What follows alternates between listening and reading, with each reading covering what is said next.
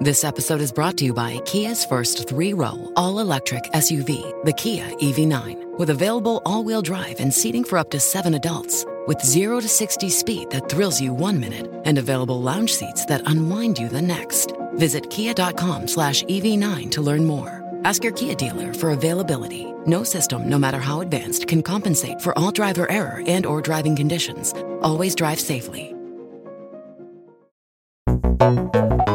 Here's your TNB Tech Minute for Thursday, February 29th. I'm Alex Ossola for the Wall Street Journal. President Biden has ordered the Commerce Department to open an investigation into foreign made software in cars.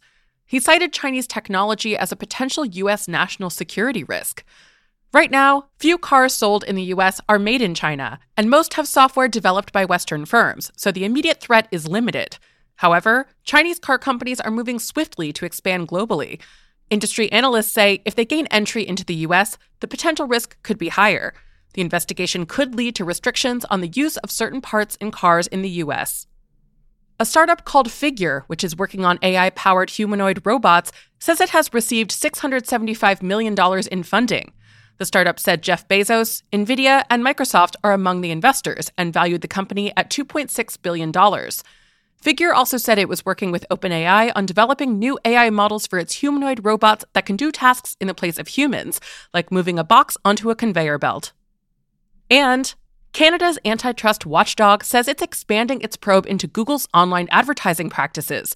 The Competition Bureau's investigation, which started in 2020, initially focused on whether Google was, quote, impeding the success of competitors. The Bureau said the probe is now widening to examine whether Google is using its market power across display advertising technology services to engage in predatory pricing. For a deeper dive into what's happening in tech, check out Friday's Tech News Briefing podcast.